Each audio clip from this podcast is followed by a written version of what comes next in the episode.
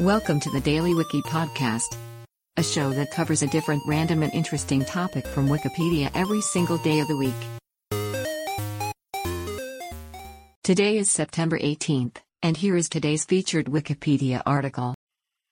Acamptonectes fossil specimen discovered in Germany in 2005. Acamptonectes is a genus of ophthalmosaurid ichthyosaurs, dolphin like marine reptiles that lived during the early Cretaceous around 130 million years ago.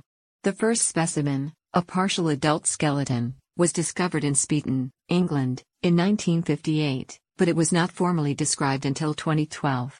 Acamptonectes had unusual adaptations that made its trunk rigid, including tightly fitting bones in the occiput and interlocking vertebral centra, likely allowing it to swim at high speeds with a tuna-like form of locomotion.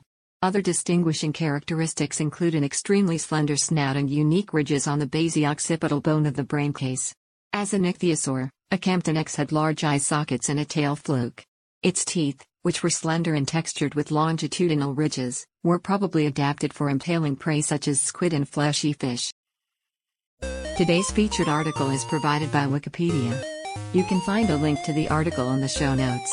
Help support the podcast by rating us on your favorite podcatcher, or support the show on Patreon by visiting bit.ly slash the daily wiki. Thanks, and tune in tomorrow for an all new episode of the Daily Wiki.